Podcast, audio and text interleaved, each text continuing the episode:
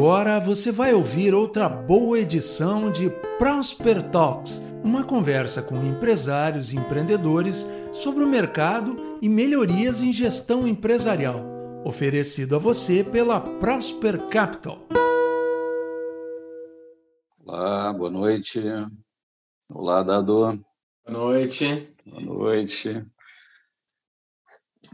Prezados amigos e todo o pessoal que está nos assistindo em todo o país. Hoje temos mais um Prosper Talks e temos uma figura incrível hoje falando com a gente. Vamos receber um cara que é doutor em comunicação pela PUC, embaixador do Campus Party, criador, entre muitas outras coisas, da marca Claro e daquele célebre papagaio que não sai da minha cabeça sempre que eu penso em Claro. Só teve no Rio Grande do Sul papagaio. O resto do Brasil Só não teve sabe. papagaio aqui. Não exportamos o papagaio para o Brasil, mas a marca está aí até hoje. E vamos falar com um cara que vai nos explicar o que, que aconteceu com o mundo nesses últimos anos e como é que a gente faz para se salvar nessa zorra toda. Senhoras e senhores, aplaudam cada um na sua posição, vamos falar com Dado Schneider, primeiro e único. Tudo bem? Aí, Conta para nós agora como é que é e o mundo mudou bem na minha vez. É assim, é assim que se fala? É, né, eu faço um gesto né, nas palestras, faço assim, bem é. linha. e foi Olha, bem assim. Então, então conta aí, mano. Olha lá, só, antes de mais nada, boa noite, boa noite a todos. E é, é, estranho, né? Porque a gente já se acostumou com a pandemia, né? Gente se Sim. acostumou. Né? E eu escrevi esse livro, olha só, O Mundo é. Mudou Bem na Minha Vez, tá? Escrevi esse livro há sete anos. E eu já falava isso há dez anos. Por quê? Porque, uh, infelizmente, não é motivacional a live, né? Nós somos do século passado. Né? somos. E pior, nós somos do milênio passado, nós somos de uma outra era. Tá? E quando eu, eu, nas palestras presenciais, que parece que já faz muito tempo que eu fazia, parece que foi uma outra época, assim, sabe? Qual foi a eu, última, Dado? Quando é que foi? Foi exatamente dia 18 de março. 18 de março. É. 16 de março nós fechamos o escritório da Próspera. É. Foi a última evento é. nossa, última reunião com o cliente. É. E aí? Essa, essa, essa palestra no dia 18 de março era de uma marca nacional que tinha franqueados, tá? Uhum. E a, era em Florianópolis e metade dos franqueados já cancelaram o, o voo, entendeu? E eu fui assim, ó, porque eu também uhum. já estava, a gente já estava confinado desde o dia 16 e eu digo assim, bom, eu tenho que ir, né? E fui, Sim. e mas eu já tinha ido para a China do dia 1 de janeiro ao dia 15 de janeiro, tá? Me chama. Mas, assim, e não pegou Covid. Não, e não fui o vetor, tá? A Covid veio pelo cara da Itália. Tá? Não fui. Mas assim, uma coisa é. louca, cara, porque eu, eu me escapei da, do Covid lá, porque não tinha lá, tá? Não tinha nem notícia lá. Eu embarquei uhum. de volta para o Brasil, lá da China, no dia 14 de janeiro, e não tinha notícia lá dentro e nem no mundo inteiro. No dia 17, os noticiários, pá, Covid. Aí eu passei ah. 20 dias aqui, ó, Sim. tirando a febre, mas parecia que ia ser uma coisa que ia ficar na China, né? Uhum. De repente explodiu na Europa, Aí nós começamos a ficar assim, de repente começou a pipocar os. Então, assim, eu... aí o que que eu. Voltando ao mundo mudou bem na minha vez. Quando eu vi que nós, nós éramos de, um, de uma era e, e, e fomos viver numa outra para a qual não havíamos sido preparados, porque não nos prepararam lá nas nossas uhum. escolas, a família, os grupos de referência, a gente não estudou nada que é viver num mundo tão complexo como é o século XX, né? 21. Né? Já não, já não, não foi preparado para o século XXI. E não. parecia que ser adulto era copiar o adulto da geração anterior com algumas adaptações, né? Hum. E, e, é completamente diferente. A gente não é nem um pouco parecido com o adulto da nossa idade, não importa a idade que nós, que nós tenhamos, tá? Qualquer pessoa que esteja assistindo, as pessoas da nossa idade há 40 anos eram muito mais velhas do que nós somos hoje. Entendeu? Sim. Sim é, pega a foto de uma pessoa de 30 anos dos anos 60, ela é uma pessoa de 60 hoje, né? de é, aspecto. É. Né? Então, assim, nós somos, eu digo, nós somos adultos inéditos e, e, e quando eu era jovem, no século XX, eu tinha que me adaptar aos velhos. Né? Uhum. Que eram chatos, rabugentos, não mudavam a maneira de ser, pensar e agir. Eu que tinha que me adaptar aos velhos. E aí, quando eu comecei a ficar velho no século XXI, agora para continuar com algum espaço profissional e algum, e alguma aceitação social, eu tenho que me adaptar aos jovens. Então, assim, por isso que eu brinco, foi bem na minha vez. Né? Exatamente. E, e, assim, um monte de coisa a gente foi criado por um jeito e vive em outro, né? A nossa cabeça foi criada lá manda quem pode, obedece quem tem juízo, né? As estruturas todas verticais, né? Sim. Família, escola, qualquer empresa, organização, não importa o tamanho, sempre vinha de cima para baixo a autoridade, a gente temia a autoridade. E hoje, olha aqui, ó, hoje a gente vive um mundo horizontal. Existe autoridade, existe, mas não da forma autoritária dentro da sala de aula, dentro de casa, nas empresas, como era antes, né? Claro. A gente temia autoridade. Hoje a autoridade tem que conquistar a autoridade. É muito mais complexo ser pai, mãe, responsável, professor, professora e chefe.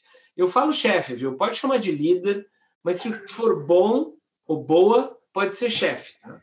Não precisa fazer. Não é pejorativo. É. Então é isso. É, é, o mundo mudou bem na minha vez, porque assim, a gente não pode ser nem um pouco parecido com os adultos que nos antecederam. Ponto. Sim. E isso é muito tá boa.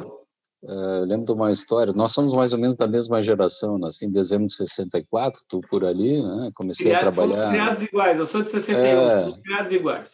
É, muito cedo, é, e eu tive uma felicidade muito grande de trabalhar no Gerdau, na matriz do Gerdau aqui. Tá? Uhum. Mas a matriz do Gerdau, apesar de já ser, ou seja, todo mundo trabalhando num, um grande prédio horizontal, só com os biomos, equipes ali, então a gente já tinha alguma coisa de modernidade, mas os uhum. diretores uhum. todos fechadinhos na sala, Uhum. E como é que é aquele sonho, né? A gente tem que passar pela secretária, o desafio da secretária para poder ser chefe. Quando, é eu, quando eu comecei a trabalhar assim, eu, eu lá na, na, base da pirâmide, né? Eu olhando os caras lá em cima, eu comecei a, eu trabalhava na, na, na MPM Propaganda, por uma gigantesca agência de publicidade com, sei lá, 200 funcionários. Os caras entravam pelo subsolo e hum. subiu num elevador privativo. Tinha dois diretores que eu nunca tinha visto o rosto, rapaz. Eu disse para mim, tipo, um dia eu vou chegar lá, um dia, um dia eu saio daqui e chego lá. E aí eu brinco, brinco nas palestras até hoje, nas palestras online, né? Que é, vim para cá, eu digo, ó, eu fui trabalhando muito, estudando muito, e muito sim, mudando. Sim. Eu me aperfeiçoando, trabalhando muito, mudando. Quando chegou bem na minha vez, me deram um, me deram um cubículo envidraçado, sem, sem cortina. A secretária Sim. que eu tinha era eletrônica do ramal fixo. Os meus funcionários todos me olhando sem paredes. Eu digo, pô, bem, quando eu ia mandar, e tem um monte de gente me servindo.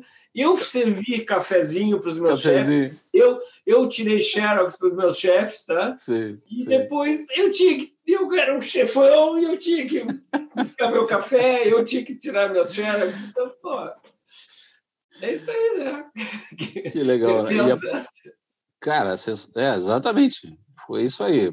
Aos 25 anos eu era casado, tinha filha, já era executivo, mas não dava de gravata, né? Porque tinha que andar de gravata, né? É. Senão não era chefe, eu não era executivo, não estava preparado, né? E aquela coisa tem que ser sério, né? Não dá para brincar muito também, porque executivo tem que ser sério, como é que é feito para frente. uma coisa? Tinha que ser sisudo. Porque eu, eu e vocês, nós somos sérios, só que nós somos divertidos, entendeu? Nós somos pessoas leves. Mas Isso. as pessoas assim, sério, não, tinha que ser sisudo, tinha que ter formalidade, tinha que ser meio carrancudo até. Desculpa interromper. Mas é nada, a cara do século XX.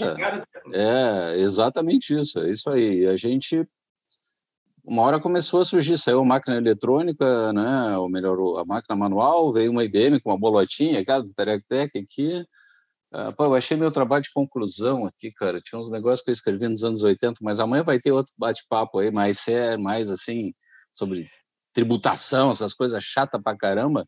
E eu mais lembro sério, da. Ele falou mais sério que papo aqui. É mais sério. Não, que o nosso papo hoje é para ser descontraído. Amanhã vai ser reforma tributária, pandemia. Cara, amanhã vai ser um troço. Amanhã, se eu rir, eu acho que os caras cortam o canal. Não pode hoje ir. É light, ser... coisa, hoje é light. hoje é light, né? Hoje é light, mas com muita, muito conhecimento, muita coisa legal aí que tu vai passar para gente. Cara, daqui a pouco veio o computador, a gente teve que usar aquele negócio, não sabia como é que era, mas aí se começou a inventar uns negócios, aí os velhos lá, os velhos, né, porque a gente tinha 18 anos, 20 anos, os velhos de 35, 40 lá não entendiam como é que a gente fazia aquilo, né? Uhum. Os guris faziam um troço lá. Então, cara, é muito bacana, só que hoje, como é que é? Hoje nós somos velhos, cara, mas nós somos velhos jovens, é, tem jovem, velho, onde é que a gente está nesse negócio? Como é que está essa população humana aí, né? Bom, tem uma coisa que eu, que eu, eu, eu não suporto, tá? É quando eu, eu falo né, nas palestras, assim, ó, no século XX, jovem era jovem, aberto ao novo, velho era velho, resistente à mudança, e no século XXI tem jovem jovem, jovem velho, velho velho, velho jovem, então a gente não se diferencia hoje mais por idade, como era no século XXI, hoje a gente se diferencia de mentalidade. Aí, e cara, eu não me chamo de velho para me depreciar, eu digo assim, pô, cara, eu, tenho, eu vou fazer 59 anos daqui 10 dias, então eu sou velho, mas assim, velho do jeito de falar, né? Não sou, eu não sou jovem, então se eu não sou jovem, eu sou velho, né? Aí sempre no final da palestra vem alguém e diz assim: eu sou jovem há mais tempo, eu sou jovem experiente. É, é velho. O que não pode ter, não pode ser ultrapassado, entendeu? Porque, atenção, tem jovens hoje Sim. com uma resistência à mudança que é assustadora, porque isso no passado jovem não era jovem era a mente aberta quem tinha o direito de ser bitolado e mente fechada contra a mudança era velho. Hoje uhum. tem jovem resistente à mudança, cara. Às vezes eu olho, pro, às vezes eu olho, eu olhava né, do palco assim, um cara lá de vinte e poucos anos me olhando assim, não gostando, porque eu falo umas coisas muito loucas, né? mas loucas, mas com, com, com, pesquisa, né? É louco porque a gente tá acontecendo muita coisa diferente. E o cara assim, eu digo, e eu lá do palco olhando, disse, meu Deus, aqui nesta faixa aqui, eu sou mais novo que esse cara aí. Imagina se o cara já é chato uhum. hoje com 25, ele vai morrer uhum. com 105, ele vai ser chato mais 80 anos.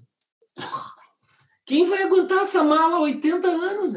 Sabe por quê? Sabe por quê que a gente aguentava os velhos do século XX? É. Porque eles não duravam. Eles morriam cedo. Então, a gente é tinha uma paciência, tinha aquele avô que era aquele avô que era uma mula empacada, aquele tio chato, aquele tiozão que vinha fazer umas piadas chatas. A gente dizia, ah, deixa o velho, vai, vai morrer, vai morrer, entendeu? Nós não, nós não vamos morrer. Então, nós não. vamos morrer com 110 anos, entendeu? Então, assim, a gente tem que estar com a cabeça eh, no, no seu tempo, né? Eu não sei o que, que, tu acha, mas é, eu, eu procuro eu não consigo, eu não consigo captar tudo, mas eu procuro tentar é. entender tudo, entendeu? Não consigo é, captar. Esses dias, dado a gente. Nós estávamos numa reunião em São Paulo, lá num bancão de investimento, coisa e tal. E estava um outro cara lá do banco, né? Que, enfim, uhum. começou a carreira comigo, enfim, mais ou menos da mesma idade, coisa e tal. Tá, a gente conversou com as coisas de negócio, pá, investe, não investe, qual a empresa, sei o quê. Daqui a pouco eu olhei para esse meu amigo e disse, cara, Tu lembra que quando a gente se conheceu, nós éramos os mais jovens na mesa sempre, porque era uma gurizada, começou cedo, cresceu, coisa e tal, né? Ele num banco, eu lá, né? enfim, a empresa e, porra, agora olha só, cara, os caras são tudo mais novos do que eu, nós somos mais velhos da mesa, cara. Mas, pô, acho que o bacana é essa sensação que a gente continua sendo útil, né? Continua criando, é. continua fazendo, continua acho que esse sentimento de utilidade é o que, que, que mantém a gente com vitalidade, né? Com certeza. E tem uma coisa é. que eu acho que, é, é, tirando tudo que a gente está sofrendo com a pandemia, eu acho que eu vou continuar falando uma coisa que eu falava antes da pandemia, estou falando durante a pandemia e vou falar pós. Não sei, não sei se vai ter pós-pandemia, tá? Fica entre nós. Mas assim, eu, eu, eu, eu, bato, eu bato essa tecla, essa expressão é. é. minha, tá? Pode usar, mas cita a fonte, tá? É assim: é, somos adultos inéditos. Nós somos adultos Sim. inéditos. Sim. Nós somos adultinésios, por quê? Porque nós vamos viver 100 anos inteiros, né? Uhum. Sabe uma pessoa de 70 e poucos anos na academia que está inteiraça e que a gente olha para essa pessoa e diz, eu quero ser ele, não, ou ela, não com 70, eu já quero ser hoje porque está melhor que eu, sim, sabe? Sim, sim, sim. Nós, com 100 anos, vamos estar assim, inteiraços. É que quando a gente fala 100 anos, a gente pensa uma pessoa de 100 anos hoje, que é um herói, uma heroína. Quem vai estar assim, surradinho lá na frente são os que chegaram a 130 anos, entendeu? Chegar a 100 anos, começa a olhar assim, começa a olhar sinais de pessoas de 80 anos que não parecem ter 80 anos, tá? O Caetano Veloso faz 78 anos, tá? Uhum. Então, assim, o Caetano Veloso, ele vai estar velhinho com 105, com 110, entendeu? Uh, tem vários sinais de pessoas que olha, você olha para a idade assim, esse cara tem 70. Pô, o Richard Gere tem 70 anos, cara. O da linda mulher. Se fizer assim, ó, tá solteiro, chove, gente, entendeu? Acho que até eu vou namorar o Richard Gere. Aqueles cabelos prateados, hein? Pô, Quem sabe a gente chega lá ainda. Né? Assim, porque ele era um senhorzinho de 60 anos, há 30 anos, ele não é um velhinho, cara. E eu é. vou fazer 60 ano que vem, entendeu? Então, e tu falou de gravata, deixa eu fazer uma, uma só um, uma eu tive que, eu botei gravata bem cedo para parecer mais velho, né? Uhum. Mas aí quando eu fiz a conta que eu já tinha usado gravata por 35 anos, eu fui dar uma palestra no Bradesco lá com um grande amigo meu que topou eu fazer, porque pô, a palestra toda certinha, né? E eu tinha, eu queria fazer uma coisa louca para mim, né? É. E ele, topou fazer. É, eu, eu levei a tesoura, tá? E no final da palestra eu peguei a gravata, assim, peguei a gravata, né? E disse, ó, é a última palestra de gravata que eu dou. Tá gravado isso, assim, mas é um, um deleite, assim. E aí eu larguei a gravata, e eu comecei a dar palestra de blazer, e aí eu tirei o blazer e fui para camisa social, que nem tá, e aí de repente eu só tô assim porque aqui em Porto Alegre tá muito frio, mas eu dou palestra de camiseta, calça preta e tênis preto, tudo preto, assim, tá? E as pessoas me respeitam, cara, porque porque eu tenho formação, eu tenho conteúdo, uh, entre aspas, como se agora se diz dos influencers, eu tenho autoridade no meu assunto, né, reputação, claro. né? Então assim, eu não estou desrespeitando ninguém, entendeu? Mas eu estou trajado da forma mais confortável para num palco ou aqui, aqui eu fico em pé, dou palestra, aqui é meu palco, né? Eu dou palestra por aqui eu tenho que estar confortável e eu não estou desrespeitando ninguém. Então, por isso que eu digo assim, que o mundo não é mais assim, o mundo é assim. Sim. E isso não, eu não estou ofendendo, ah, eu não sou um radical. Não, é simplesmente sim, estou me sentindo bem, nós estamos levando um papo legal aqui, não teve aquele formalismo, né? E, to, e, eu vejo muito em evento, quando o evento é muito formal, eu, eu, eu me coloco num lugar estratégico. Eu sempre sento bem na frente, no cantinho, assim, encostado na parede, tá?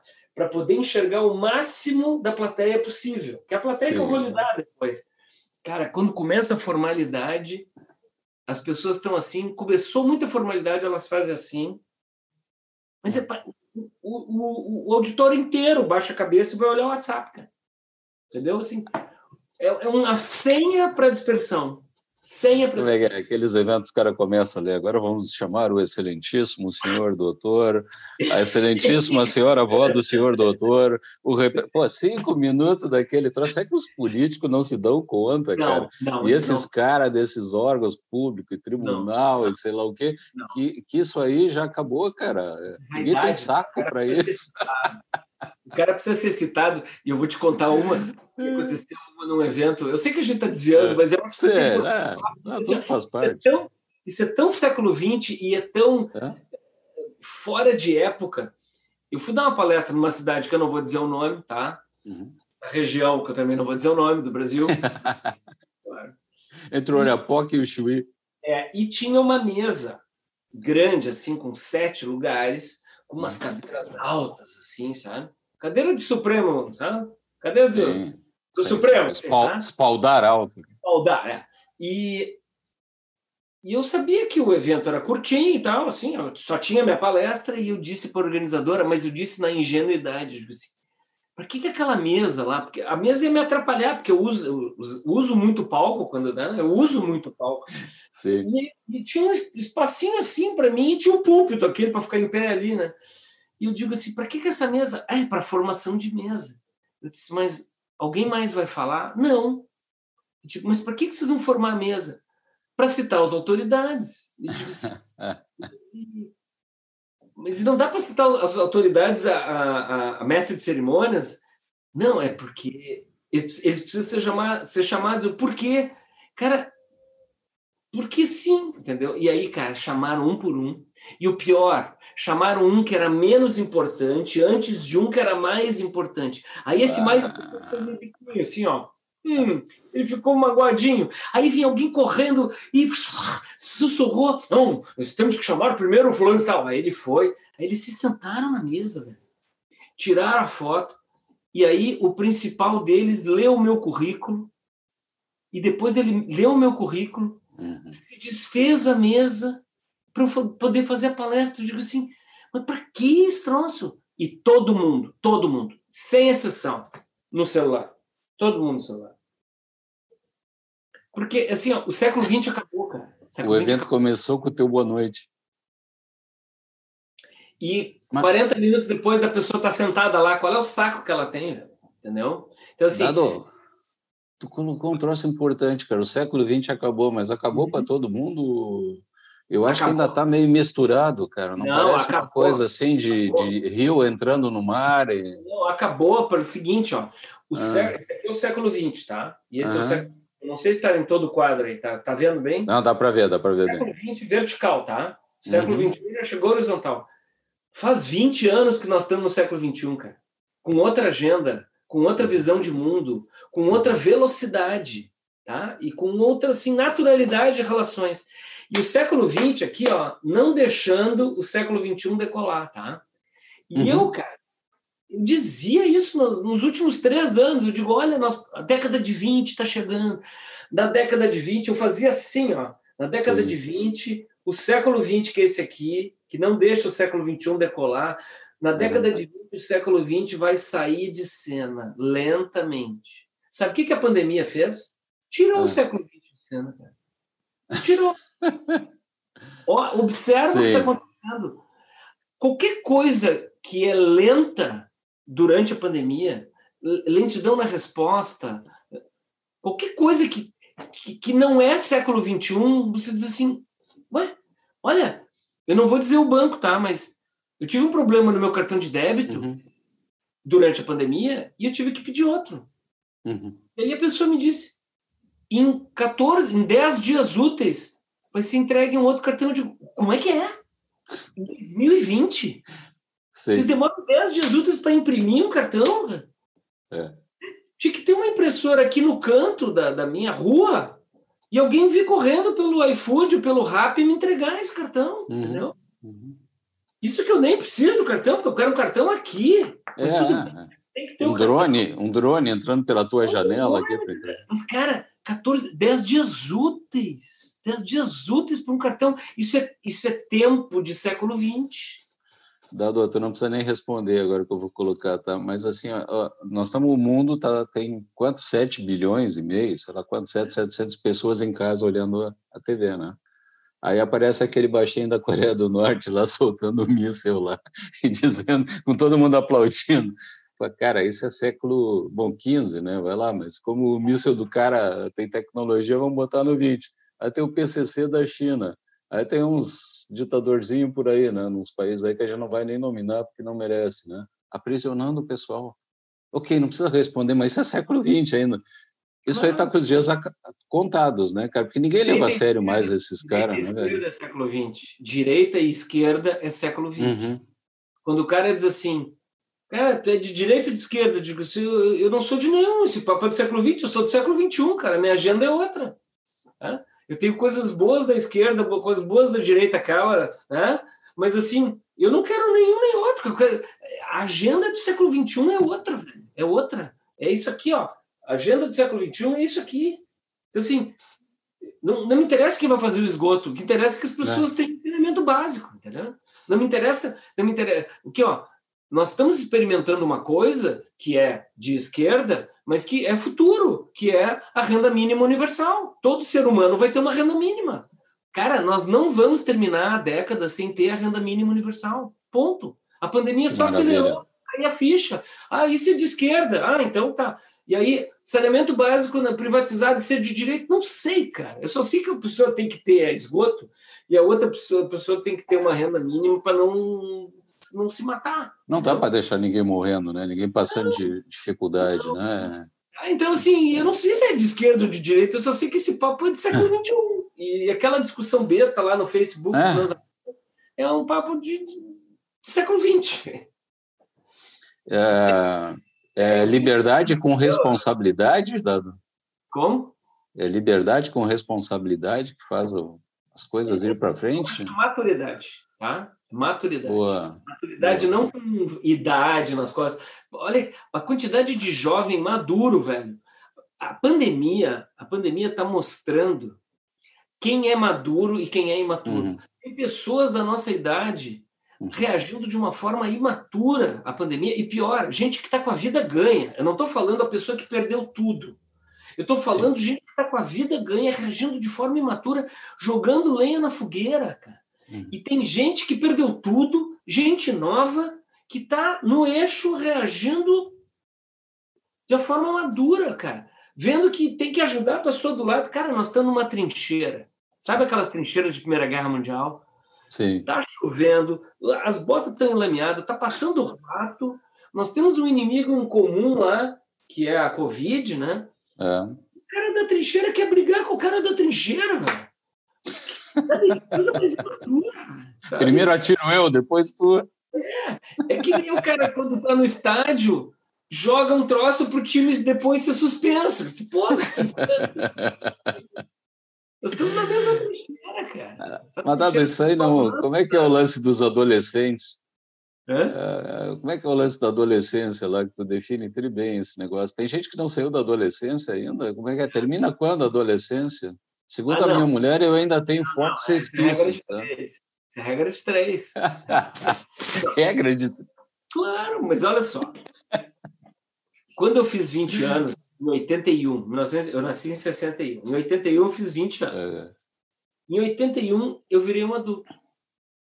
Tá? Eu tinha que estar encaminhado com alguém, eu tinha que estar com um emprego, porque eu, eu ia casar, então eu tinha que estar encaminhado na vida, né? E eu uhum. tinha que ter até uma forma de poupança para o futuro. Né? Então, assim, eu virei um adulto aos 20, cara. Por um simples motivo. Em 1981, a expectativa média de vida no Brasil era 61, 62 anos. Quem passava de 60 era bônus. Então, se, se tu computar que as pessoas que têm 20 hoje vão morrer com 110 ou 120, um terço da vida delas é 40 anos. Uhum. 35. Eu, aos 20, tinha vivido um terço da minha vida, que era a expectativa de vida para então. Então, hoje, uma pessoa de 35 faz algo que é típico de uma pessoa de 20 anos dos anos 70, e a pessoa diz assim, mas ele não vai amadurecer. Cara, ele vai morrer com 120. É regra de três. e ele olha em volta e nenhum dos caras de 35 saiu da casa dos pais. Então ele não vai sair da casa dos pais, entendeu? Eu não estou criticando, estou dizendo que é regra de três. Por que, que um cara de 30 anos vai sair da casa dos pais se ele se dá bem com os pais? Ele uhum. tem o dinheiro dele, ele pode até estar tá ajudando, ele namora dentro de casa. Por que, que ele vai sair, cara? Para quê? Para ter dois gastos. Sabe o que está acontecendo com a pandemia?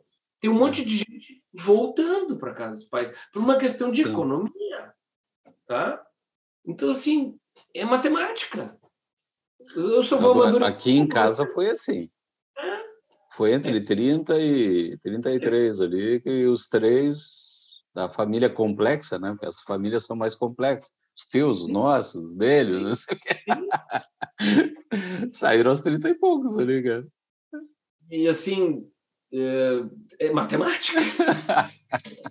é regra de três, cara. Agora eu vou falar de outra coisa, então, cara. A gente não vai morrer com esse tal. A, aposentadoria, que era um negócio que antigamente se pensava, bom, então eu vou chegar ali nos 50 e poucos, enfim, vamos falar aí, gente do setor privado, público é diferente. Eu tenho um amigo que se aposentou com 38 anos, cara, no setor público. Mas vamos falar do setor privado, né? A gente pensava, aos 50, 55, ali eu me aposento, eu vou viver o resto da vida, cada um fazendo o que gosta, jogando golfe, passeando, nada, vendo TV, bebendo a aposentadoria agora virou miragem no deserto. Né? Para a nossa geração, tu tem expectativa de aposentar? Não, não, eu, eu não, eu não vou me aposentar pelo seguinte, eu, os meus amigos que se aposentaram perto dos 60, com honrosas exceções, viraram chatos, tá? Sim. E vários arrumaram uma doença para morrer, tá? sério, sério assim, eu já, já, brinquei, eu vou ser um velho ridículo, vou morrer lutando, vou, vou continuar, vou continuar sendo útil para não criar mofo na cabeça. Então, assim, se eu não tiver mais mercado e eu tiver como me sustentar, eu vou fazer voluntariado. Tá? E outra coisa, essa nova geração, ela não veio ao mundo para só curtir a vida depois de aposentado.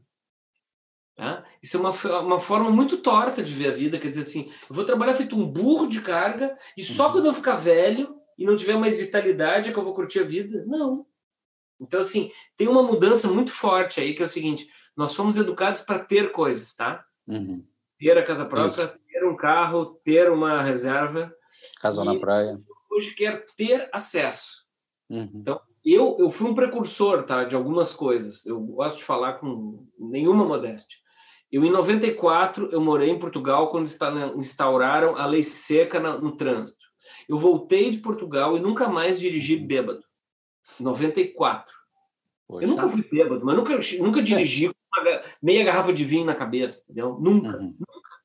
Eu pegava táxi nas festas. E eu era motivo de piada em 95. Faltou tá? maturidade, hein? E o cara bebum, às seis da manhã de um casamento, dizendo: para que táxi? Eu te dou carona. Porra, né? e, e eu não uso carro, tá? Eu não uso uhum. carro. E um dos meus filhos, eu não pesquiso os meus filhos, mas um dos meus filhos disse uma pérola com 12 anos, tá? Ele está com 16. Ele me disse há quatro anos: Eu vou precisar aprender a dirigir, pai? Eu digo: Claro que não. Yeah. Aqui. Menos um problema, velho.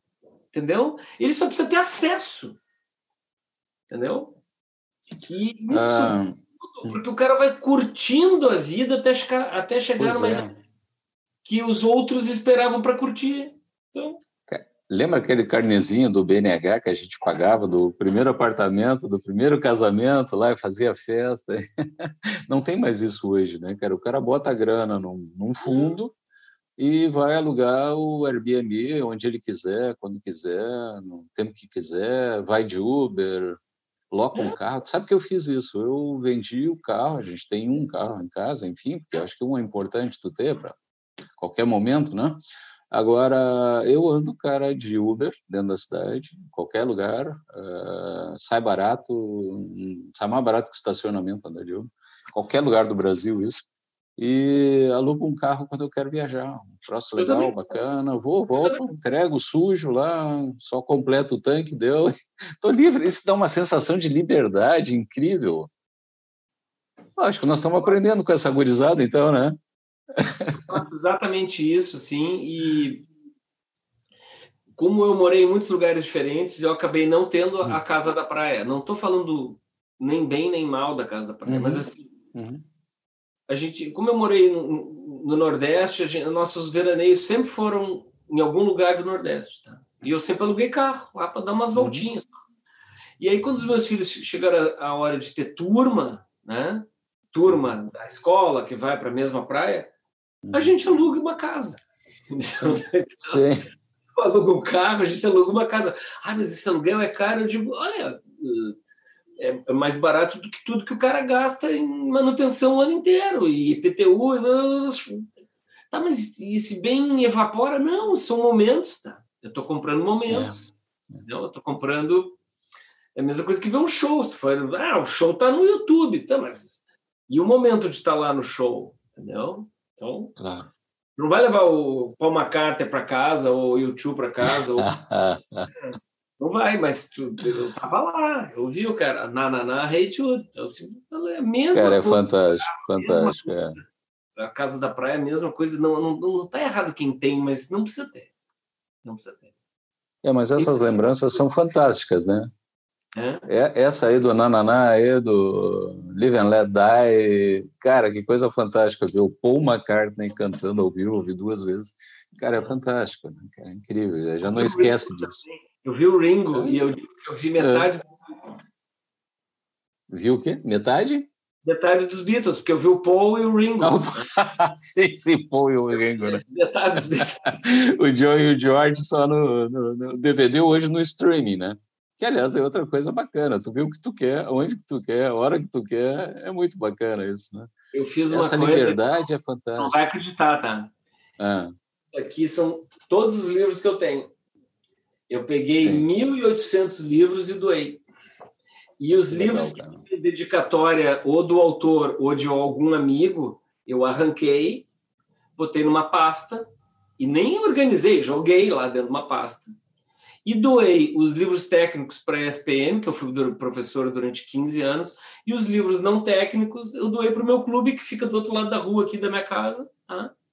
que tem uma biblioteca muito bacana, e eu tenho esses livros aqui, tá? São os livros. Tem três do doutorado e do mestrado, tem os que eu mais gosto e uns que eu comprei aqui mais recentes. Só. Os DVDs, eu fiquei com 10 DVDs. Porque tem 10 DVDs que eu não consigo dar, mas são 10. Fala de um aí, fala de um. Ah, o Jovem Frank um. Mel Brooks. É meu. Oh, isso é, Pelé, é um. Pelé Eterno, Pelé Eterno, tá? Eu fiquei lá. Ah, sim. Pelé e Eterno é agora, é fantástico. E agora, semana que vem, tem uma obra aqui em casa para instalar hum. uma fibra, não sei o quê, porque isso aqui é um estúdio, tá cheio de, de, coisa de. de tu né, tá de, moderno, hein? Influencer. Não, não, tá, é. tá. Vai botar espuma, vai estar. Tá, e aí, eu finalmente vou fazer isso pelos meus 600 CDs. Tá? Ah. Eu vou doar, eu vou ficar com uns 15 CDs. Sim. E c'est fini. Porque tá tudo aqui, cara. Tá tudo aí. Tá tudo aqui.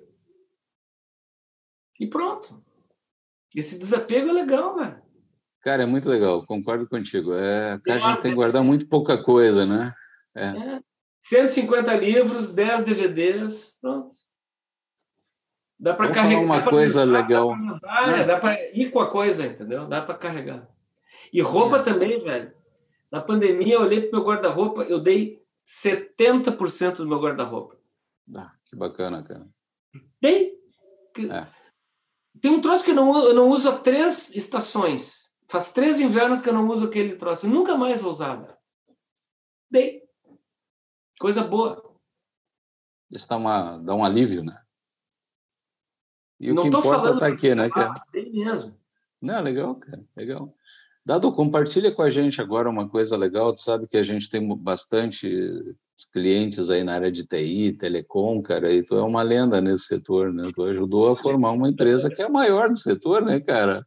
Lenda, uma mais bem sucedida. O cara tá velho, ele vira lenda. Apresentaram num evento. Esse aqui é o Dado, uma lenda viva do marketing. Puta, morri. Mas é bom, isso é bom, né? Tem um cara que marca, com certeza. E aí, conta para nós como é que foi a formação, a criação da marca, a criação do negócio. Eu sei que tu estava lá na, na, claro. no início da coisa. Isso. Como é que foi isso? Conta para gente, porque tu criou uma marca que, poxa, nós estamos em 2020 e está todo dia aqui, né? É claro, é claro. Aliás, o meu telefone é claro, se a internet aqui der pau, é claro, tá? também tem isso, né? Tem, tem que funcionar, né? Conta pra gente aí como é que foi, é claro. Como é que se cria uma marca dessa? Eu não trabalho na Clara há mais de 14 anos, então se der pau aí, eu não tenho nada a ver com isso, tá? Somos Mas, assim, clientes. Assim, é... Lá, eu, eu era da agência de publicidade, eu não era da Clara. As pessoas, eu, eu, como a Claro está associada a mim, assim, e eu digo, eu sou a mãe da Claro, porque eu dei de mamar para a Claro, tá? Eu, eu, sou a mãe da marca, não sou o pai uhum. da marca, sou a mãe da uhum. marca, tá? Porque eu, eu, eu, pari e dei de mamar, tá? E muitas pessoas da Claro pensavam que eu trabalhava na Claro enquanto eu ainda era da agência de publicidade. Uhum. ganhamos, nós ganhamos como agência de publicidade a concorrência de uma empresa chamada Teleet, Sim. Que era de canadenses e que estabeleceu uma concorrência para ver qual agência de publicidade ganharia a conta da Telet, né? para daí criar uma marca para o serviço. Né? Uhum. E, e, e, eu fiz um trabalho legal, porque enquanto todas as outras agências de publicidade foram estudar telefonia na Europa, correndo, eu fiz uma tela só, um slide só, dizendo de telefonia vocês entendem e nós vamos aprender com vocês, né? E eu fiz um estudo antropológico, cultural, de hábitos, costumes e comportamentos do consumidor gaúcho, porque a Clara começou no Rio Grande do Sul. Uhum. E aí, o slide seguinte é, mas de Rio Grande do Sul, de consumidor e consumidora gaúchos, a gente pode ajudar vocês. E aí eu dei uma aula de comportamento de consumo, entendeu? E aí a gente ganhou concorrência por isso. Aí também por uma, outra, por uma outra hum. coisa. Porque os caras passaram o trabalho e três semanas depois eles foram, uh, a gente foi apresentar como todo Sim. E, e, era frio, e tinha e era tudo em inglês, e tinha três uh, garrafas térmicas. Estava escrito assim: coffee, né, café, tea e Chá. hot water, né, água quente e chimarrão, que a gente explicou, fazia parte até da minha explicação. Sim. Quando a canadense, que era a chefona, ela entrou na sala, ela disse assim, Do you have the caffeine coffee? Ou seja, você tem café descafeinado? E eu disse, uhum. não, peraí, mas eu já vou mandar comprar. Ela disse, não, deixa, eu tô tomando muito. O que, que tu acha que eu anotei, cara? The caffeine coffee, como, ah, café descafeinado. Três é, semanas claro. depois, quando elas vieram para a gente apresentar quatro garrafas térmicas. Coffee, water e the caffeine coffee. Cara, a mulher entrou na sala, olhou para mim e fez assim, ó. E eu disse para o dono da agência, eu era só diretor da agência, não era sócio. Eu disse é. para o dono, se a gente empatar com alguma agência, essa térmica me faz ganhar.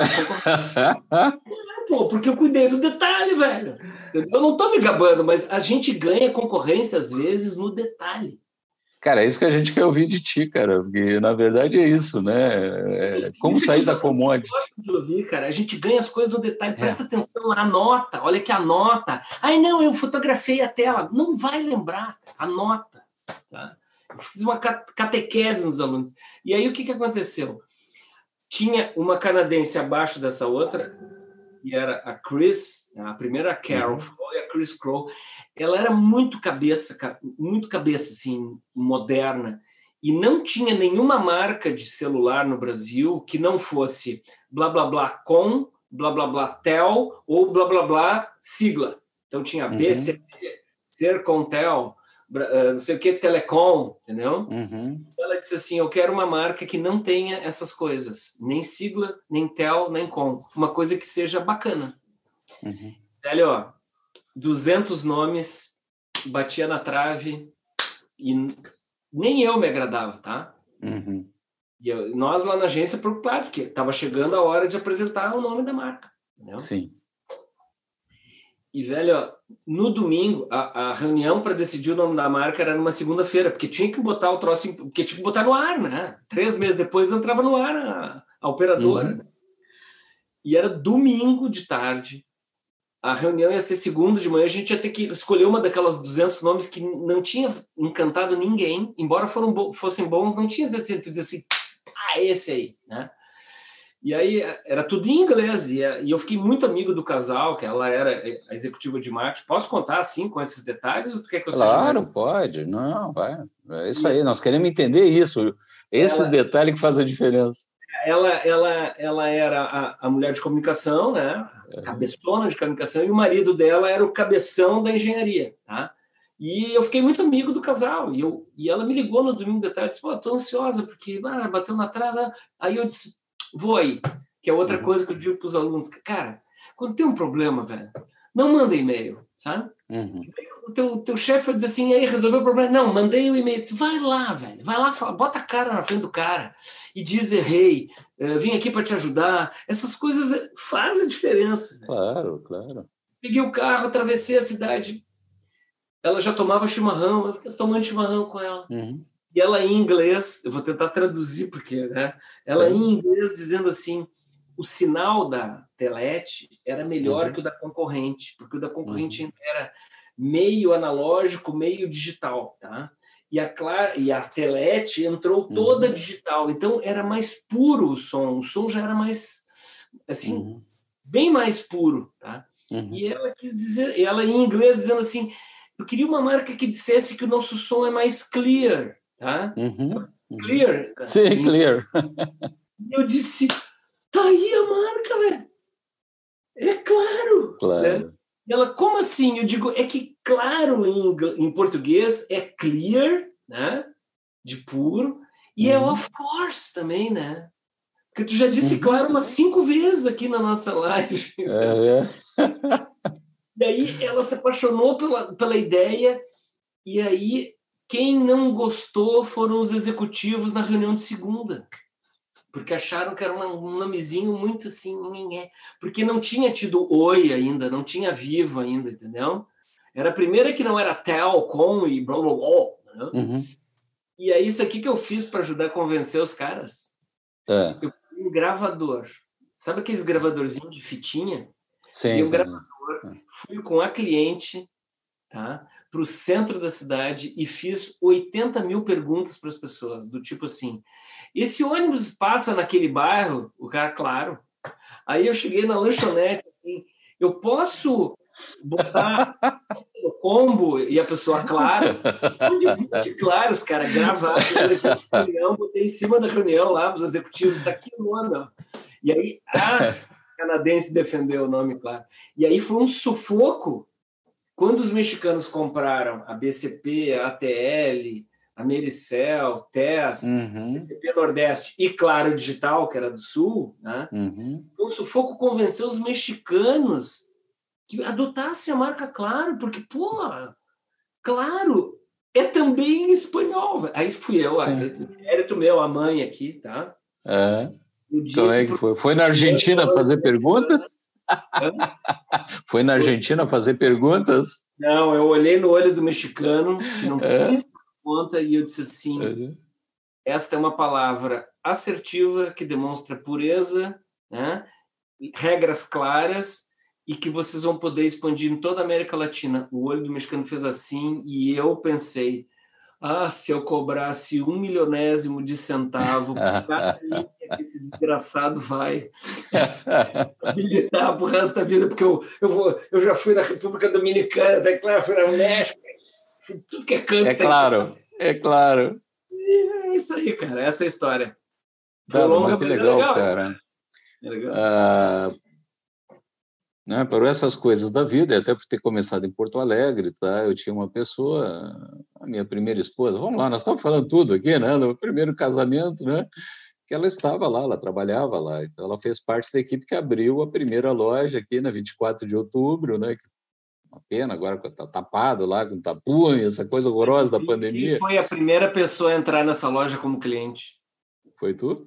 Adivinha qual foi a primeira nota fiscal? foi eu exigi isso. Eu, digo, assim, eu sou o primeiro celular, a primeira linha vendida é minha, tá? Que legal, e, nós vamos te dar. Eu digo, não, eu quero comprar porque eu quero ter, eu tenho a primeira nota fiscal da história da Claro é minha. Que bacana. Tem o um número ainda? Não, claro que não. Já foi fora, que nem os DVDs. Mas eu tenho, eu tenho, cara. Eu, não, eu fui, eu fui no segundo. Eu não lembro se eu fui no segundo ou terceiro dia, mas eu deixei passar o primeiro para para não ter aquela pressão, né? E, e ela trabalhava é, lá. Trabalhava lá na loja, lá, é uma das equipes, das pessoas da equipe que abriu, e todo mundo naquela apreensão, e a gente vivia aquilo, disse, daí, não, nós estamos aprendendo, mas antes ela trabalhava na CRT, Companhia Rio Grande de Telecomunicações, que começou com o mercado, aí foi para lá com outras pessoas, etc. Cara, mas então aquela apreensão, e a gente vê o seguinte, né, uma empresa gigante, enorme, essa marca em tudo quanto é lugar, mas teve aquele mesmo problema, o mesmo desafio da dor de barriga no frio, da, né, aquele frio que dá na barriga, será que vai dar certo? Que legal que tu foi o primeiro cara que foi lá, fez isso, eu sei que no primeiro dia já teve algumas centenas de vendas, E depois foi assim, quando eu cheguei lá, eu não consegui escolher o número que eu queria, que era o 9123456. Já tinha sido vendido, deve ter sido para ti. Não, porque... não, não, não foi. Não, Mas eu escolhi um número e eu tenho até hoje, tá? O meu número lá que tem uma coisinha de sequência. E, poxa, desde que ano foi isso? Foi 17 de fevereiro de 1999. 20 anos, 21 anos. Que legal, cara. Que legal. Então, tu diretamente, eu indiretamente vivi um pouco dessa história. Aí tu falou dos executivos, eu lembro de uma outra situação, teve uma festa de final de ano, enfim, a gente foi, acho que no primeiro ano, não? E, pô, tinha sido um sucesso, né? Porque foi um sucesso, né? A empresa foi um sucesso, o crescimento, a marca. Foi a primeira banda B que vendeu mais que banda A no mundo. É, foi um sucesso incrível, cara. E aí teve uma coisa que me chocou, uh, que é o seguinte que eu vou encaminhar aqui até para uma pergunta que veio, tá? Que é o seguinte, hoje os, os chefes, como tu diz, os donos, são gestores de humores da equipe, né? Para manter. Eu quero que tu fale um pouco mais sobre isso, mas eu lembro que eu estava lá, né? Ok, tomando um, alguma coisinha gelada lá, né? E aí subiu o presidente da companhia e o cara deu uma mensagem, dado, mas uma mensagem tão desmotivadora. O cara conseguiu transformar uma excelente notícia, era o eu fato da companhia. Tu estava lá? Tu lembra Sim. disso? Claro. Que bom que tu lembra disso, cara, porque não foi isso. Cara, foi um troço assim. Como é que se diz hoje? Broxante, cara. O cara conseguiu broxar uma notícia fantástica de que a empresa tinha vendido não sei quantos milhões de linha, coisa e tal, e o cara jogou para baixo o ânimo, velho. Acho que não teve nem aplauso no final da, da, da do discurso dele. Eu estava lá. Tu estava lá, então tu lembra disso? Então, Eu lembro. Lógico que esse cara não durou muito tempo lá, nem sei quem é, mas uh, logo em seguida saiu. Provavelmente foi um dos que não gostou da marca lá no início, né, cara? Com uh, certeza. Com então, assim como esse camarada não durou lá, tá, e o cara já estava no topo da cadeia alimentar, né? Porque era o número um ou dois, não lembro, acho que era o número um da, do time. Ele era aqui. o número um. Era o número um, né? Então, cara, que coisa horrorosa aquilo, né, cara? Bom, a gente fica se olhando assim, mas o que, que é isso, né, cara? Isso é o anti-líder, né? Como é que é hoje para a gente fazer essa liderança? O que, que separa os meninos dos homens aí nesse mercado atual, cara? E como é que a gente age, porque, ok, todo mundo vê lá Bill Gates e né, adora esses caras que estão lá, o cara sobe no palco, o cara do TED lá que em 12, dois minutos impacta todo mundo, né, e leva as pessoas lá da, do riso ao choro, passando pela emoção e aquela coisa toda. O que, que é isso, cara? Como é que é, como é que é essa pessoa, como é que é esse líder de hoje? Como é que se faz? O que que precisa? Que qualidades tem que ter hoje para para ser esse cara? Vou tirar, vou tirar o palco da história, porque assim, uhum. eu sou um cara que está no palco, tá? Então, assim, é, uma coisa são recursos cênicos, tá?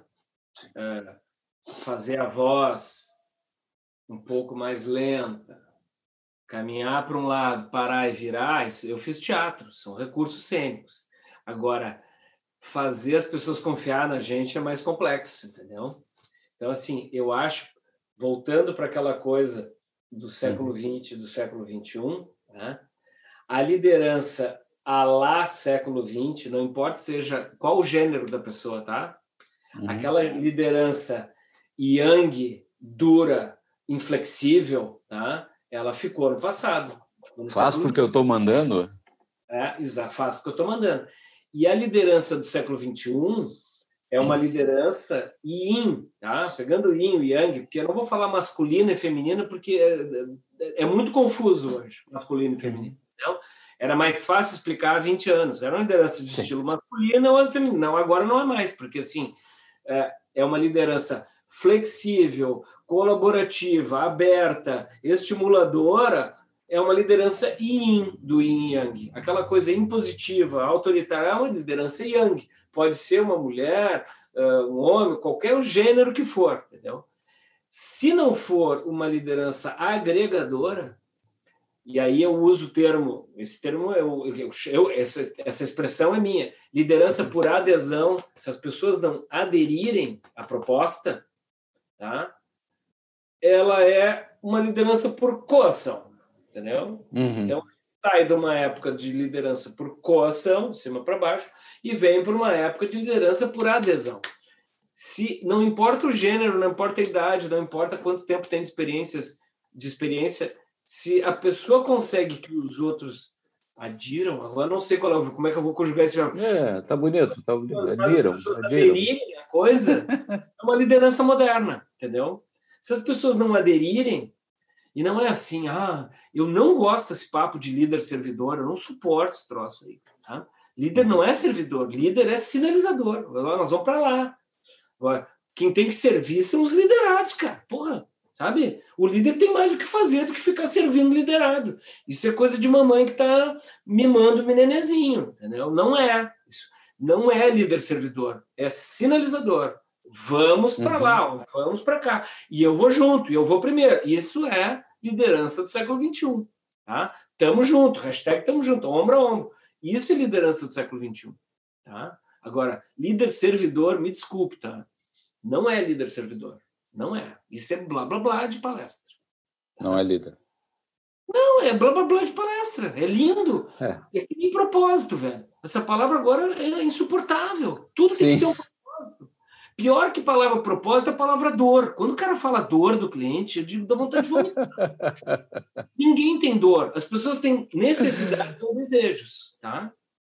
Nenhum cliente chega na Prosper Capital dizendo, estou com uma dor aqui. Uhum. O cara ou ele tem um problema, ou ele tem oportunidade, ou ele tem um desejo, entendeu? Agora, essas palavras da moda agora é dor, não é dor. E o propósito, travestiram o missão, visão e valores de propósito agora, entendeu? Uhum. Que já não servia para nada aquele missão, vilão, vis- visão e valores, e propósito também. É blá, blá, blá, cara. É blá, blá, blá. Olha, há 200 anos eu fiz gestão por objetivos, administração por objetivos. Ah, que legal. Isso. Coisa. Ad- Administração 1. pior. É a mesma coisa que as coisas estão sendo feitas hoje, só que com outra palavra. Eu sou professor de brainstorming, cara, tá? Eu tenho formação em grupos criativos. Uhum. O design thinking é o velho e bom brainstorming com post-it. Uhum.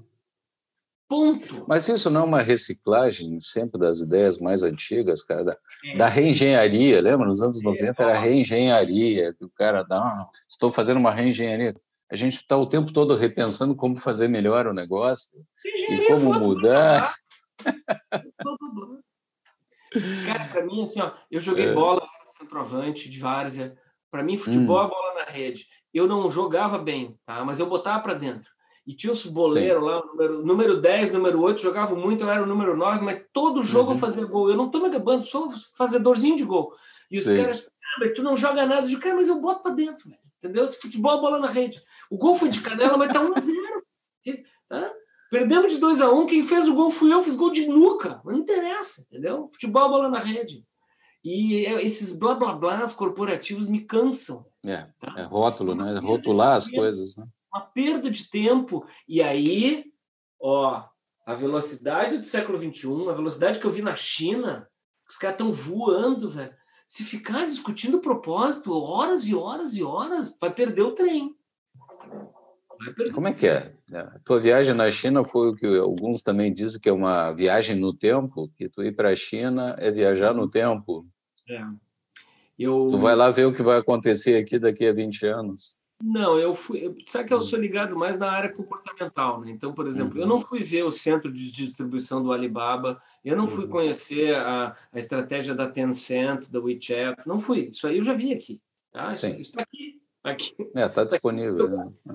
Eu fui entrevistar as pessoas, fotografar as pessoas e filmar as pessoas consumindo, entendeu? Uhum. E aí, minha grande, a minha grande objeto de pesquisa, eu fui pesquisar, tá?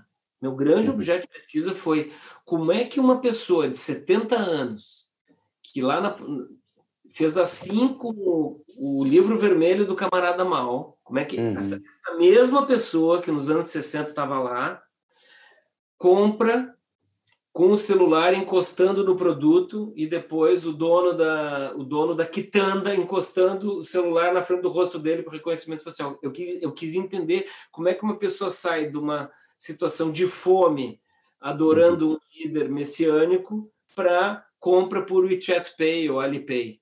Foi isso que eu fui pesquisar. E não E? consegui falar com nenhum velho, porque eles não falam. Em compensação, os netos e os filhos explicam os velhos pra gente, entendeu? Uhum. E é simples, cara. Eles decidem as coisas em bloco e eles mudam em bloco. E o governo disse: você vai sair de dinheiro em espécie para dinheiro no celular. Tá? Em cinco anos. Então, os caras passam de dinheiro em espécie, não pegam em cartão de crédito, não tem conta em banco e caem no Alipay ou no WeChat Pay. Por quê? Porque foi combinado. Vai mais, mas vai mais rápido. Aqui ia ter um embargo infringente, aqui ia ter alguém que não gosta de não sei o quê, aqui ia ter uma passeata. Não, tô, eu não estou dizendo que não é bom a democracia, só estou querendo dizer o seguinte: a velocidade deles tem a ver com o respeito que eles têm pelas lideranças, tá? que é uma coisa que aqui nós questionamos, e aí é o nosso estilo ocidental. Então, assim, não dá para copiar o modelo deles. Não Uhum. dá. Porque eles seguem o líder. Nós não, cara. Eu prefiro não seguir o líder e questionar. Então, assim, durma com um barulho desse, porque nós não vamos ter a velocidade deles. Não vamos. Aqui é Não por adesão, Aqui é por adesão. então E tem que lá- ser bom em comunicação. Exatamente.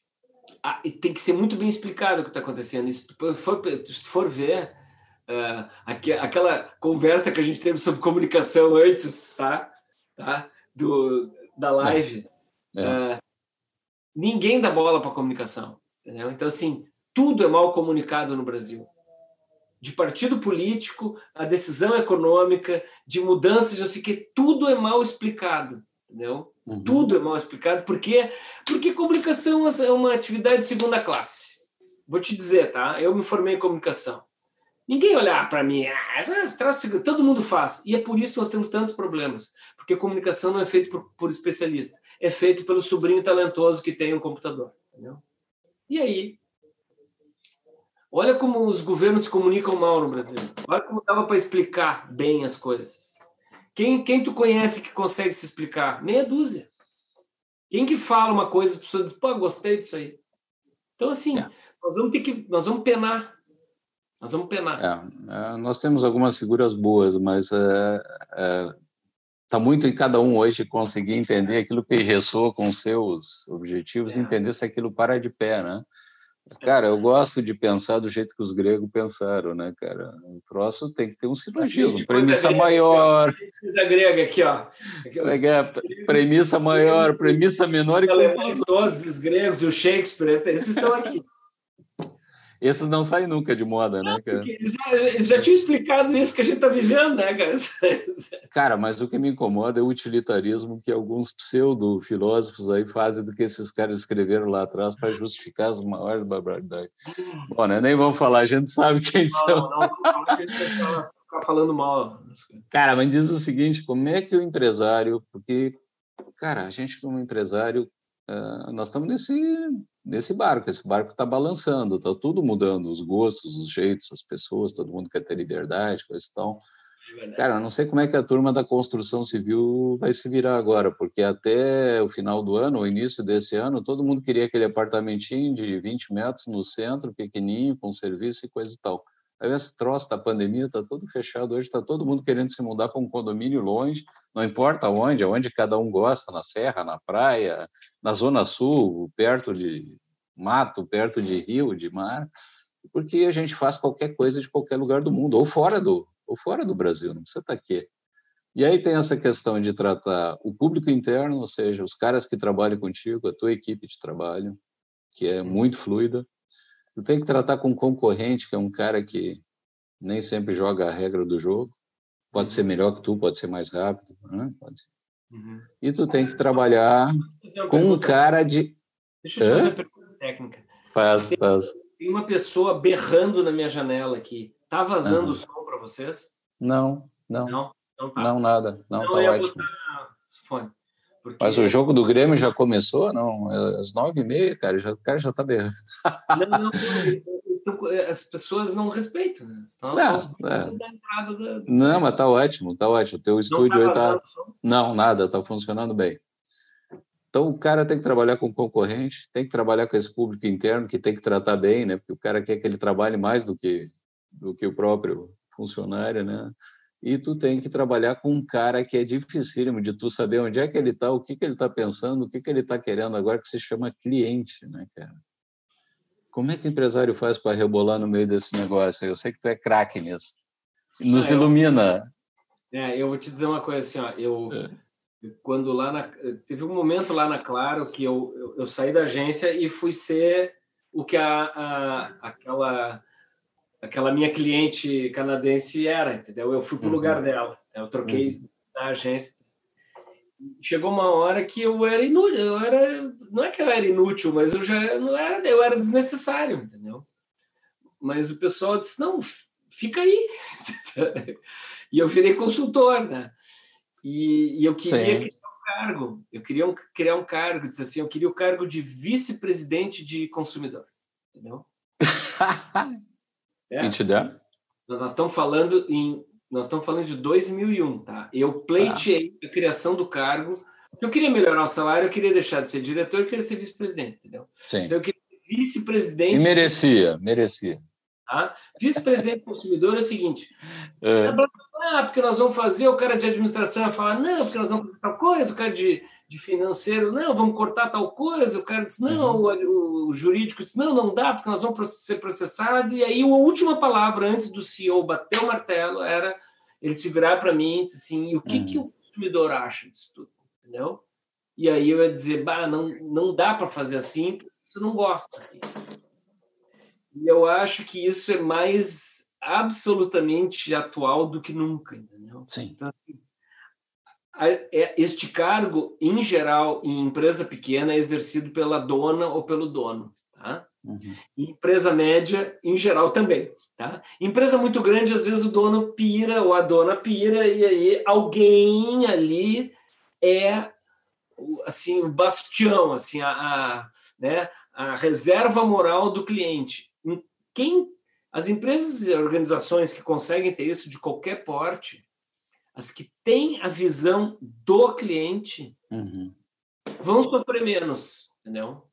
Todos nós vamos sofrer, mas eu acho assim, tem aquele jogo de palavras, foco no cliente, não é foco no cliente, é foco do cliente. Sim. Quanta pessoa não consegue se colocar no lugar do cliente? Quer ver uma outra coisa antiga que eu aprendi? Olha, eu aprendi no início da carreira. Tem que botar um umbigo no balcão. Né? Uhum, não, não é um umbigo no balcão. Quem bota um umbigo no balcão está do lado de trás do balcão. Tem que botar uhum. as costas no balcão e sair para a rua para ver o que está acontecendo, entendeu? Então, assim, uhum. a pessoa que tem a visão do cliente em relação ao seu próprio negócio, ela está na frente.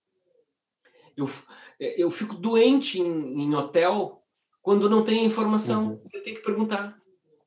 Tá? Onde é que fica o banheiro? Ah, fica lá. Todo mundo que trabalha lá sabe que é lá, mas eu não moro lá. Eu não trabalho lá. Custava ter um banheiro com uma setinha. Uma plaquinha. Mas aí também ninguém consulta pessoal de comunicação, né? Então, assim, Sim. a quantidade de perguntas que a gente pode evitar de ser feitas é, se colocando no lugar de quem nunca esteve lá. Eu já fui num hotel que às duas da manhã me deram a chave, a chave, uhum. um acrílico 211. Eu saí uhum. do elevador, tinha lá 201, 205 para lá, 206, 210 para lá. um quarto que não havia. Aí eu tive que descer, chegar para o cara da recepção, de onde é que fica 211? Ah, depois da porta de incêndio. Por que, que não tinha plaquinha lá? 211, depois da placa de dizer. É que todo mundo que mora lá, trabalha lá, tá careca de saber.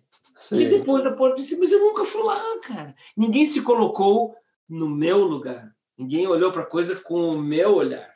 E eu acho que isso não é jogo de palavras assim. É... olha o que aconteceu com a pandemia assim. Como é que eu vou vender um restaurante? Uhum. Vou fazer uh, teleentrega. Tá. Uhum. Eu tenho um restaurante próximo daqui que vendia muito no presencial e que se uhum. negou a pagar o percentual para o iFood, para o Rap e para o Uber Eats, etc. Tomou uhum. pau. Por quê? Uhum. Porque teve uma visão curta, cara. Ele pensou do jeito dele, que ele não quer dar X% para o iFood, só que ele não se colocou no lugar do cliente uhum. que estava recebendo oferta do iFood a todo momento, cara. E ele não passou aqui mais. E o cliente pegou outro, entendeu? Ele não teve a visão do cliente. Aí um outro aqui pertinho demorou, tomou uns tapas na orelha e pá, entrou no teleentrega, entrou no iFood, entrou não sei o quê e me disse. Quase quebrei porque eu não enxerguei isso no início.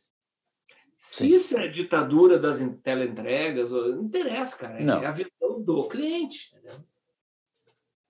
É isso. Uh, pro, isso é... Só, só para terminar. Então, tá. o tamanho de apartamento, o tamanho de casa, se vai ser perto ou vai ser longe, os caras têm que estar com o dedo no pulso dos acontecimentos. Porque hoje, home uhum. office é uma, uma, é uma realidade. Pode ser que daqui seis meses seja híbrido. Uhum. Né? Então, assim, os caras têm que estar aqui, ó. Se os caras não estiverem revendo planta, revendo projeto, eles não estão trabalhando. Que a pessoa que trabalha na construção civil está revendo planta, está revendo projeto. Número de tomadas que tem que ter no lugar que tem home office. Tem mais tomadas. É, é isso. É. Isso antigamente se chamava ouvir, né? Tão simples. Tão simples, né? Uh, as mulheres não são mais preparadas que nós, homens, para isso, de um modo geral? Mil vezes, mano. Pois é, mano. Cara, é, nos últimos anos as pessoas me perguntam assim: ah, eu tô com um problema na área de vendas, quem que eu contrato? Mulher. Mas o meu negócio é muito masculino. Contrata mulher. Uhum. A mulher desta geração é mais humilde para aprender, é mais ouvinte, mais melhor, eh, eh, recebe melhor crítica e muda, tá? E os homens da nova geração, não estou dizendo que são todos, na sua maioria, continuam uhum. se comportando de forma parecida com os homens da geração anterior. Por quê? Porque foram mimados pelas mamães. Entende? Então, assim, eu hoje montaria uma equipe com muito mais mulheres do que homens. Até porque não ia ter as piadinhas, né?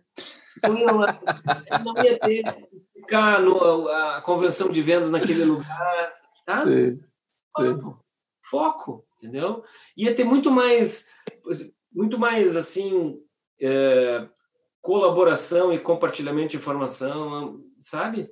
E a nova geração, os que nasceram, os, os abaixo de 20, homens e mulheres são iguais, cara. Iguaizinhos, entendeu? Lá na Campus Party eu vejo isso. Aquele comportamento de menino ou de menina, que tinham claríssimas diferenças, a geração Z não tem diferença. Entendeu? Então, tanto faz.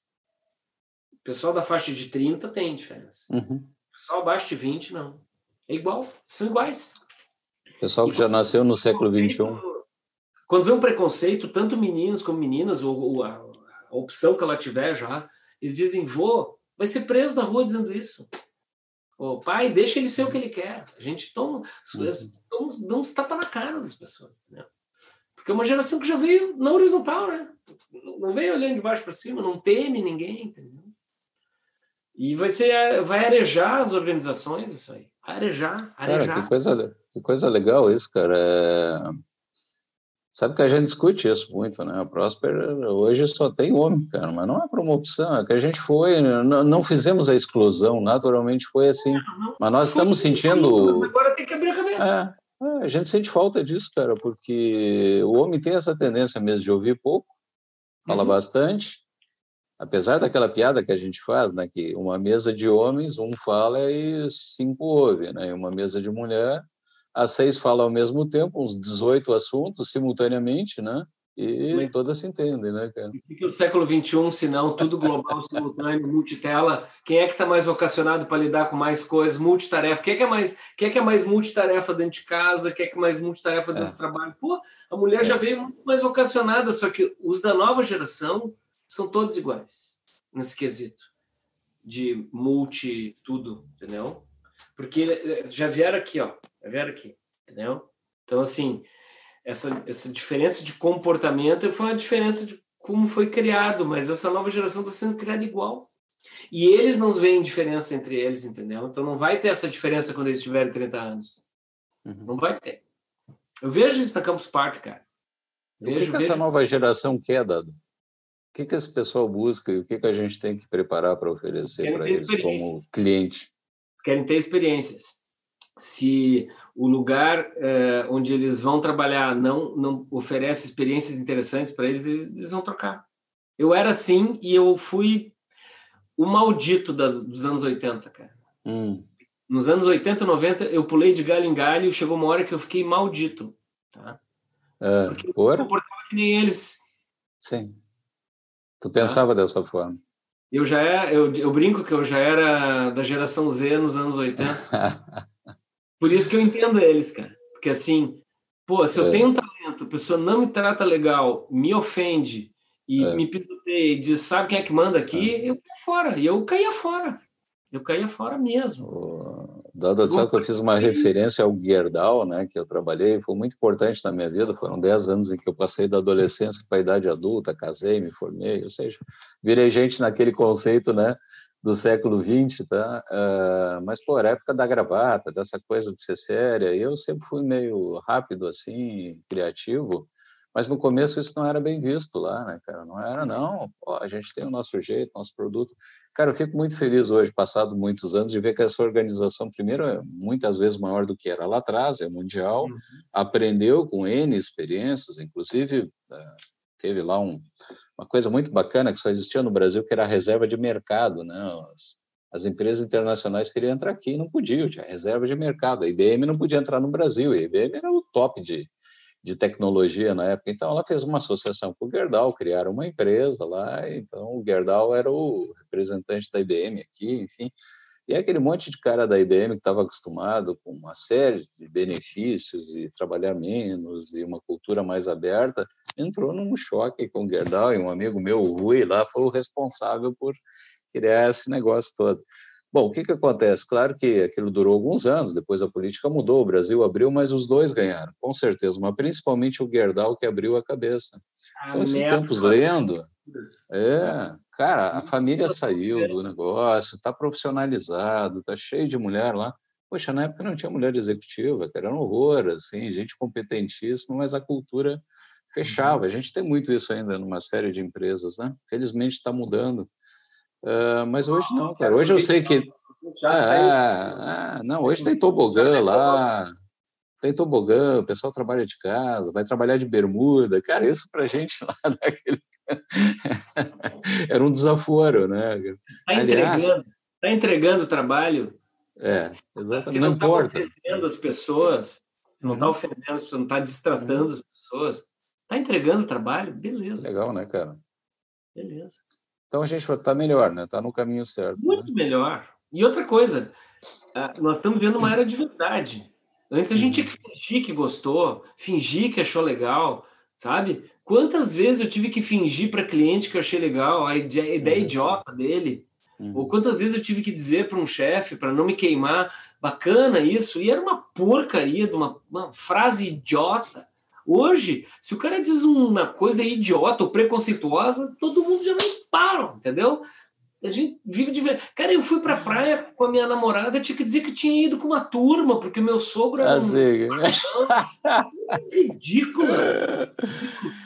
É viver uma vida de mentira. Essa meninada, ela, às vezes eles cometem um sincericídio, é. mas eles vivem uma vida de verdade, cara. Tá? Eu acho é legal, isso né? bom. Eu acho isso bom. Que bom. Dói às vezes, mas é bom. É um tá sincericídio. Uh, eu vou fazer uma piadinha, que é uma história, tá? Mas uh, isso aconteceu realmente, tá? E depois nós vamos encaminhar, então, o final. Vou querer, na continuação disso, tu vai entender. Eu estava num cliente. Anos... Cuidado para não fazer uma piada preconceituosa. Não, não é preconceituosa, não, mas tu vai gostar. Aí nos chats, hein? Não, nada a ver, tu vai gostar. Eu estava num cliente e o cara recebeu uma mensagem que dizia o seguinte: agora você é um cliente vivo.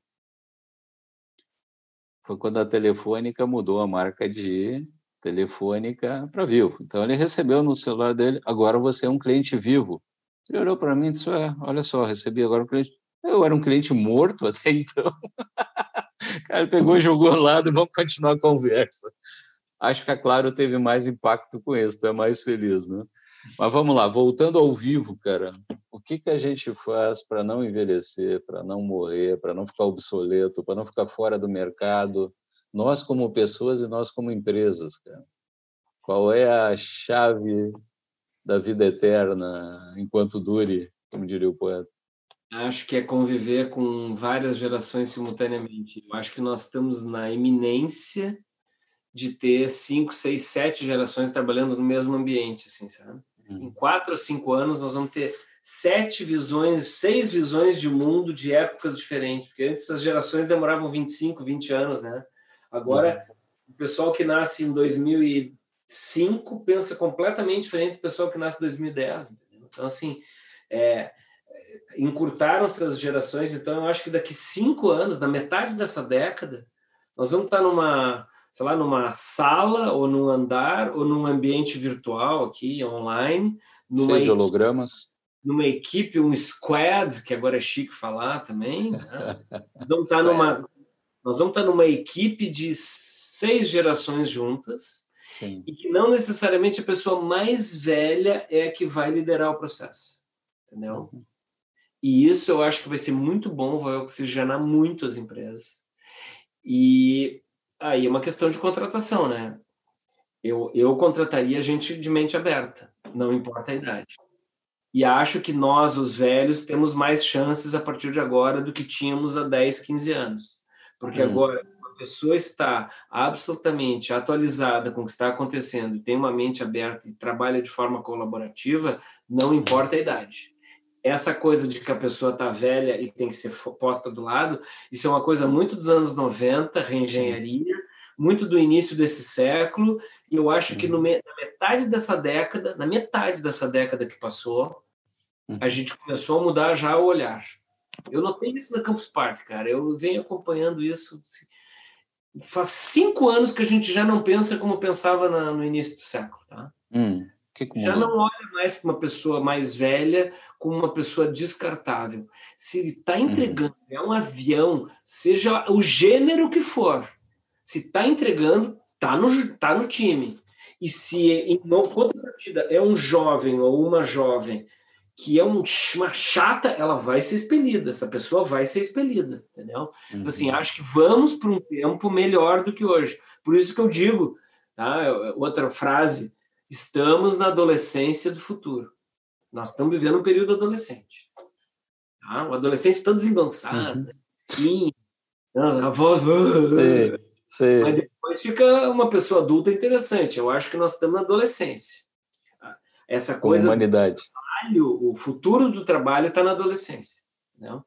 Daqui 5, 10 anos nós vamos trabalhar muito melhor muito melhor, mais uhum. integrado. Uhum. E os, os, manias do século XX vão definitivamente sair, entendeu?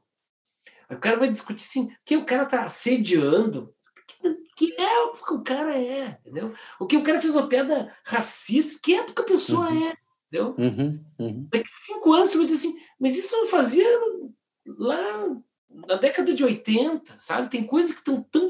Por exemplo, piada de loira burra. Quando alguém me manda loira burra, digo assim, coisa mais antiquada, piada de loira burra. Sabe? Sim.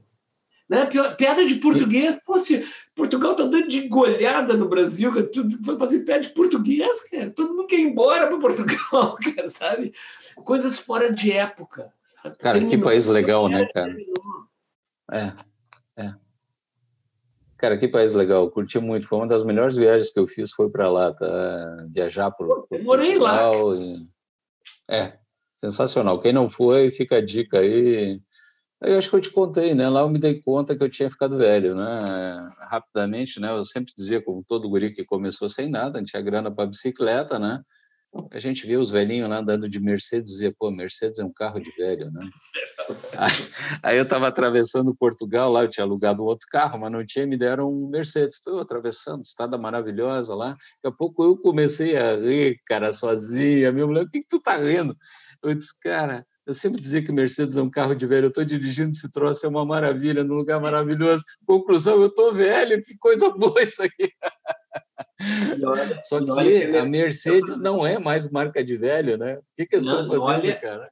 É? O que o Lewis Hamilton está fazendo pela Mercedes é ele vale cada centavo, cara. Porque ele é uma marca campeã já há um bom tempo. Ele vai, ele vai concretizar uma década de marca campeã jovem. Então, hum. ele vai rejuvenescer a marca Mercedes, cara. Não tem preço. A Mercedes, cara, se ele disser assim, quer três vezes mais, paga para esse cara aí, entendeu? Bacana, Porque né, cara? É campeã é. de um pro jovem, entendeu? É. Bem sucedido. Ah, a marca Mercedes acertou, velho. Eles, cada centavo que eles gastam ali nessa, nessa escuderia, escuderia, ui, agora uhum. deu. Escuderia. Escuderia. equipe. Equipe. Ah, né? Escuderia. Agora eu entreguei. É, não, faz parte, faz parte. Mas a Mercedes remoçou, né? A Mercedes remoçou a imagem. Né? E tem marcas que envelheceram, né? Tem empresas que envelheceram. Pois é. Pois é. Então, a gente tem que se reciclar sempre, essa é a chave do aprender todo dia, mudar, aprender, mudar, aprender, mudar, aprender, mudar, ouvir. Conviver é. com a meninada. Eu, eu tenho feito uns cursinhos aqui, ó. Eu tenho assistido uhum. umas lives, umas, uhum. Uns webinars de umas uhum. coisas assim que eu fico assim, ó. Eu não sabia disso. Nunca tinha ouvido falar disso aí. Eu anoto, vou lá na internet, vejo. Cara, os caras estão fazendo isso e eu não, nunca tinha ouvido falar. Então, assim, tem que tirar o mofo da existência, né? Tem que tirar, tem umas teias de aranha, é, assim, é. Aquela parte tá meio mofo. Eu não sabia, eu sabia que tinha mofo aqui, sabe? Sabe quando olha no, sabe quando olha no banheiro? Sim, no sim, sim. E tem um mofo ali naquela, naquela parte. Pô, eu tô vendo uns mofos que não pode criar mofo, cara. Não é, o cara Lema falou há uns anos, lembra? Ele mesmo fez a autocrítica. Eu sou um dinossauro, eu estou me sentindo um dinossauro. As startups tudo comendo o mercado dele, mudando, e cervejinha artesanal e não sei o quê. o não, cara lá cheio de marca. Um dinossauro analógico. Analógico. Mas essa semana ele se recuperou, tu viu? Ele fez uma live e disse, cara, as empresas que vão valer mais vão ser as empresas de tecnologia. E quando o Lehman diz, a gente sabe aonde que o dinheiro dele já está indo a tempo, né? Tá Ali. que legal, cara, que bacana. Olha, veio uma, uma coisa muito bacana aqui, ó. Diz que o que tu conversou, falou, nos ensinou as, a live inteira foi um negócio chamado essencialismo. Olha que bacana, como a gente tem audiência inteligente. Você ouviu falar? Essencialismo brilhantemente tratado no livro do, do Greg Mac... Ah, como é que se pronuncia isso? McKeown. McKeown. Não, vou cara, atrás. Essencialismo do Greg McCown. O foco naquilo que realmente é essencial, ignorando o restante. Vou direto para ali, nunca tinha ouvido falar. Dado, dado que aula, foi um, foi um papo assim que para quem pegar só uns pedacinhos parece que são dois velhos dando risada e falando bobagem, né? Mas a gente aprendeu que tem que se reciclar sempre, que tem que ouvir a gurizada, que botar a mulher no time é um negócio que ajuda pra caramba, né? E aquelas piadas de churrasco que a gente fazia, esquece. Vamos nos reciclar e criar histórias novas, né, cara? Uns grupos de WhatsApp de tiozão que eu nem olho, velho. Se eu explicar, o cara não vai entender. Eu digo, ai, deixa. Ficou, ficou, ficou. E às vezes o tiozão de 35 anos. É, tiozão de 35. Eu fiz uma reunião esses tempos e tinha isso, um advogado com aquele perfil, não, vejamos bem, coisa e tal, o diretor dele que é mais velho, cara, para com isso, parece um velho, cara com 35 anos. Uh, aconteceu isso, realmente, faz pouco tempo, seis meses atrás, esse negócio, e o guri parou assim e congelou, mas era um guri velho, cara. cara Eu fiz uma reunião anos. com cinco advogados, tá? Ah uma, uma semana depois de ter terminado meu doutorado. Eu nunca usei, é. o, eu nunca usei o título de doutor, tá? nunca, nunca. Uhum. Nunca disse muito prazer, doutor. Doutor Dado fica engraçado. É, doutor Dado. Dado é de Eduardo mesmo? É, Como é que é, é o seu nome, assim? A sua... o Zico, pô. Chamar o Zico de Arthur, é Zico. Né? Aí, aí, aí a apresentação na reunião foi esse aqui é o doutor fulano, esse aqui é o doutor fulano, esse aqui é o doutor fulano, e esse aqui é o dado. Aí eu digo assim, pô, onde é que vocês fizeram doutorado, velho? É. Nenhum tinha doutorado. o doutor aqui sou eu. Aí, não, veja bem, é que foi um decreto de Dom Pedro II. Digo, pô, se tu tá baseado no decreto de Dom Pedro II, é que você está numa nave, né? Onde, de, de, que, de, de que galáxia você vem. Né? Vou puxar um rapapé aí, né? Espirrinho. Pelo amor de Deus. É, o William, o Michel, que está nos acompanhando, nunca ouviu falar em rapapé. Peruca branca. Pelo amor de Deus. ok, Dado, deixa a última mensagem para nós. O que, que tu conta assim que tu faz as tuas plateias delirarem no final das palestras? Qual é a mensagem? Já que o mundo mudou bem na minha vez, né? Excelente. Quando a gente estava preparado para um futuro próximo, assim, já meio sem se assustar com a internet das coisas, com 5G, com inteligência artificial. Uhum. Aí vem a pandemia e pá! Agora é o futuro mudou bem na minha vez. Então, a gente não sabe o que vai acontecer mês que vem. Esse é o próximo livro? Sim, senhor. Ah, é sério? Então já temos um lançamento aqui inédito. Como é que é? O futuro mudou? Bem na minha Bem vez. na minha vez. legal, fantástico, Dado. Cara, muito obrigado, cara, muito legal, assim, muito obrigado mesmo por tu compartilhar o teu tempo, o teu conhecimento. Eu sei que tu é um cara extremamente demandado, está no país inteiro fazendo isso. Teve a gentileza aí de ter esse momento com a gente, é muito bacana, cara. Eu tenho muito a te agradecer. Obrigado. Esse vídeo vai estar gravado, vai estar disponível. É, pelo amor de Deus, salva, porque eu disse umas coisas que eu é, nunca não tinha. Não vai ter. Tô, não, nós, tem, nós temos um craque aqui que, um craque digital aqui que vai dar uma garibada, vai arrumar, vai deixar tudo bacaninha, direitinho, e a partir de amanhã esse vídeo vai estar disponível lá. Se deu alguma trancada, ele arruma, essas coisas do cara digital. Mas não corta, tá? Deixa não, ele. Não corta nada, não, vai ficar para a posteridade. Não, o conteúdo não, é só pequenos defeitos aí. Nós vamos, uh, obviamente, passar e vai estar disponível para todos compartilharem e ouçam isso com atenção. Teve muita coisa bacana. O Dado nos trouxe muito, muitos ensinamentos legais. Espero não ter atrapalhado muito, dado com as minhas histórias mas eu me diverti pra caramba contigo, cara, hoje. e aprendi muito também, tá? Bom, obrigado, obrigado, Dado. Boa noite. Boa noite, Michel. Boa noite a todos. Tenham um bom descanso e até a próxima live. Tchau, tchau. Tchau, tchau.